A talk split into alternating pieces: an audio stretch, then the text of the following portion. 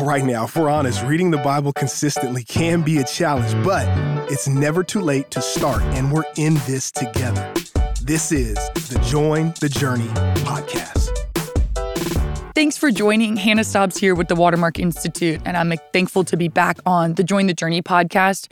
If you are in the Watermark family, you know we've been going through 21 days of prayer and fasting, and we are on day 14. And the thing we are praying and thanking God for is from First Chronicles 16:34, which says, "Thank God for being a good father."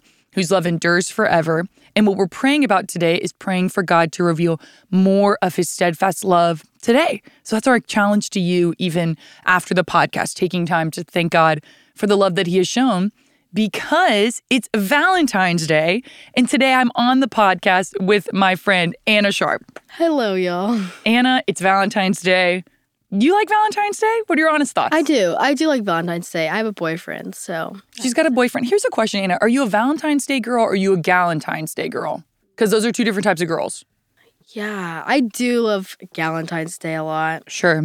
And for the people that don't know, Galentine's is basically Valentine's Day, but you celebrate those gal pals, friends that you have in your life. So, have I had a Galentine's Day party every year for the last five years? What do you think? wow, yes. The answer is yes. They come over, we watch the rom com, large amounts of random food. It's a good time. So, happy Valentine's Day to you. Thank you. I can't wait for you and your boyfriend to celebrate. And I can't wait to celebrate with my gals, and it's gonna be a great time. But but that's not why we're here. No. we're not here to just talk about random holidays that have been made up in the last 20. We're talking about Ecclesiastes 3 and 4, which is a pretty big turn from Valentine's and Galentine's when we're talking about there's a time for everything, mm. honestly. And so in this passage, we have a really common passage of scripture where we hear there's a time for everything, right? In verse in chapter 3 verses 1 through 2, for everything there is a season and a time for every matter under heaven, a time to be born, a time to die, a time to plant, to pluck up what's been planted. So, Anna, when you first read this passage, that sticks out to me. What are some of the things that stuck out to you from chapter 3, starting off at the beginning? Man, I would just start with the fact that it's okay to be in a season of trials or whatever that looks like for you. But sure. Like for me, that was kind of a season of loneliness. I've kind of talked about my testimony before, but mm-hmm. I kind of struggled with like friends when I first moved here for a good almost three years. Yeah. And just hearing this is kind of just letting you know that like it's okay. Like you're not doing anything wrong mm. if you're in a trial necessarily. Like, so that was just kind of encouraging for me. And, you know, yeah, I just like love that verse. Like, there's a time to cry and there's a time to laugh. Yeah. It's just, I don't know. It was just a good reminder, like ver- verse four in chapter three. And I just, I don't know. I enjoyed whenever I read that. It just kind of like ref- had me reflect on my own life and just like knowing that it's okay. And I think sometimes when you're in those trials, you, th- you kind of think it's your fault sometimes. Sure. So, but yeah, that's kind of what I what first stuck out to me. It's great. I think what's interesting about this passage, because it talks about all these different types of things, there's a level of discontentment all humans are going to face because of the fall, because of sin. There's a level of you can have everything that you could ever want. That's the whole point of Ecclesiastes, all of these different things, and it's all vanity, it's all meaningless. Which is why we have to find true joy and satisfaction in the Lord, even in those difficult times, even in those trials.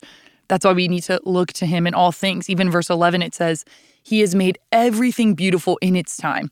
And I love that it's in its time because, like you just said, in a, there's going to be seasons of our life that are difficult. There are trials.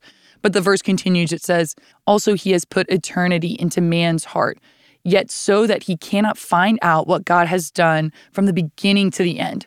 And how ultimately there's difficult seasons of trials, but the Lord can see you through, and the eternity it's in his heart is ultimately we can search and strive for all these different things, but only true satisfaction comes from the Lord.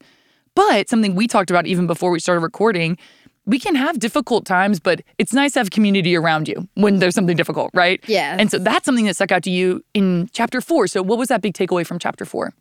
Yeah. In verse one, it talks about um, the tears of those who have been oppressed and they have no one to comfort them and that's kind of talk about the world and how it's you know the, it's hard the world is hard yeah. life is hard it's hard for everyone and it's only going to get harder but those who don't have the lord they have no one to comfort them there's no one with yeah. them and so I just thought that was important. Like we we need the Lord. Like um, He is our friend. He is our community. But also, it's also good to have good community in your friends and Sure. mentors, um, and people who you have the same values as you Yep. um, in Christ. Because also at the very end, in verse fifteen, it talks Mhm. about. Actually, sorry, in verse sixteen yeah. it says, Yet those who will come later will not rejoice in him. And again, it's only going to get harder. There's going to be less and less people that you can relate with, which is, you know, seems really Debbie Downer. But I Yeah. think it also highlights the importance of finding the people who do have a foundation in Christ and who can build you up and remind you of those truths um, and the importance of having good community because, you know, we are not put here on this earth to walk through it alone. Like it says here in chapter Right. four, you know, two is better than one. Like it, um, we are put on this earth with companions to help us um, live for Christ. So I just thought that was an important note to take away. That's great. Even that that two are better than one. I'd rather, if it's two better than one, I'd rather have someone that can tell me and encourage me that there's satisfaction in Christ. I can look to Him.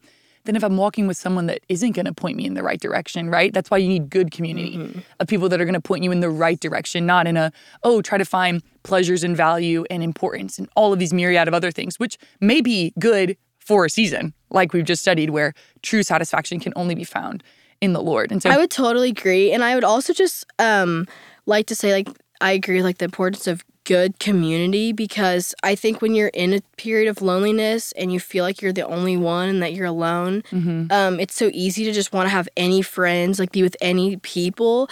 But it is so much better to just be with you and God Yeah. and be in a period of loneliness than to be in bad community. You don't want great. people who are bad influences on you. And it's okay to be in those trials. And it's way better than being with bad community because, you know, bad company corrupts. good character. Yeah, it's better to be lonely and be with the Lord than be in community with people that are going to lead you down a wrong path. That's so good. Anna, thank you so much for sharing with us today. Thanks for studying God's word. Yeah. And as always, I'm so glad we're all on this journey reading the Bible together. Hey, we want to thank you for listening and we hope you enjoyed the episode. Did you know that you can help support Join the Journey by rating and reviewing this podcast? And if you're willing, we'd love it if you subscribe because the more you download, the easier it will be for new friends to find the podcast.